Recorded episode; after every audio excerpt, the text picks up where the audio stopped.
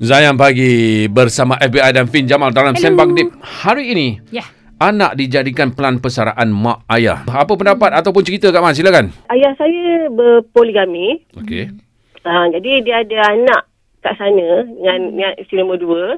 So bila dia dia dah tua ni dia anggap anak-anak dia yang nombor satu ni akan support dia uh, untuk menyara kehidupan dia yang baru tu. Hmm. Uh, so bagi saya macam macam itulah kadang-kadang tu kita ikhlas nak nak bantu mak ayah masa kita tua, masih dia dah tua, tak Hmm. mampu nak bekerja. Faham ayah saya seorang yang hardworking masa muda apa Hmm. semua bila dah ada financial kukuh, tu uh, yelah mungkin rezeki dia dapat kahwin lagi satu kan. Hmm. So, tapi tapi at the end uh, dia me- menyulitkan anak-anak. Mm-mm. Tapi kita faham. Tapi Faham. kadang-kadang anak-anak ni dia ikhlas tapi bila jadi situasi macam tu Faham. melibatkan emosi Yes. ya. Emosi jadi Betul. nak membantu tu pun macam berkira gitu kan. Mm-mm. So so uh, rasanya parents ni uh, jangan uh, uh, bila nak laku sesuatu tu baik mak ke ayah ke atau uh, mak pula macam ni atau ayah pula kan macam uh, bila mak mak nombor satu mak saya lah kan Mm-mm. nak minta apa-apa kan Hmm. eh anak kan ada anak kan ada minta lah Hmm. kat anak ah minta kat Ah. anak jadi kita orang dilema sangat sekarang ni Hmm. dengan keadaan emosi mak dengan ayah yang anggap kita kena Faham. balas jasa dia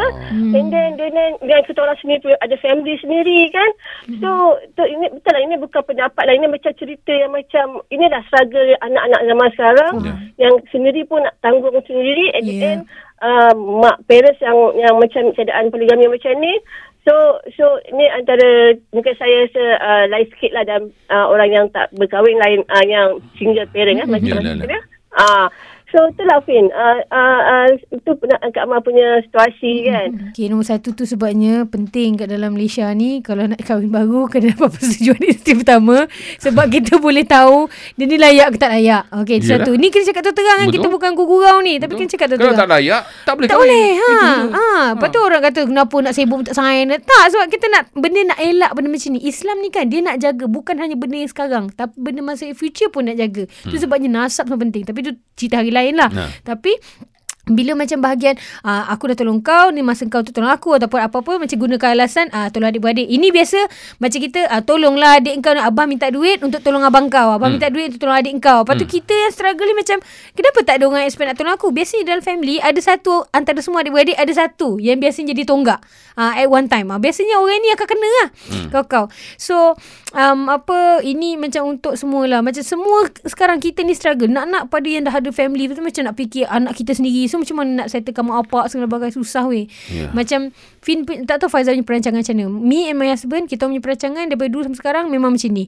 Kita besarkan anak kita takat mana kita mampu setakat mana kita boleh push kita push. Hmm. habis anak kita dah ada tanggungjawab sendiri dah dah ada family sendiri dah bye bye mami daddy nak travel je. Ya, maksudnya betul. macam kita bukan tak nak uh, tak nak ada relation bukan. Kadang-kadang kita ma- macam ni agak selfish untuk kita expect untuk anak-anak kita tanggung kita punya lifestyle Betul, kita pilih. betul, betul. Kalau nak ikutkan lah apa je mahal sangat nak hidup sebagai orang tua. Ni kalau ni kita ajak sama-sama muasabah diri ni bukan nak menegur siapa-siapa.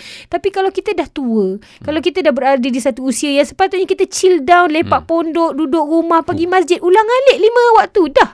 Apa lagi kita nak? Apa yang kita cari? Apa yang kita cari sebenarnya? Mungkin ha. ramai lagi yang sekarang ni ter, ter apa terkesan dengan dunia. Ya, eh, that's the thing. Pada Macam umur terlalu yang, ha, kan, gila sangat nampak. dengan social media ke Hmm. ataupun sibuk sangat nak bandingkan nampak jiran anak dibelikan kereta. Oh, aku kenapa kau tak belikan bapak kereta? Ah, susah.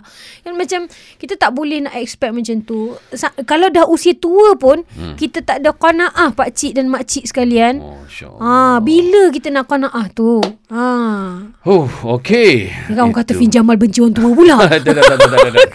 Ha. Ada point dia di situ Fin hmm. Tapi ada jugalah Yang sebenarnya Bila dah sampai Umur-umur yang macam ni kan hmm. Anak-anak semua Dah dapat kerja masing-masing. Hmm, hmm, hmm.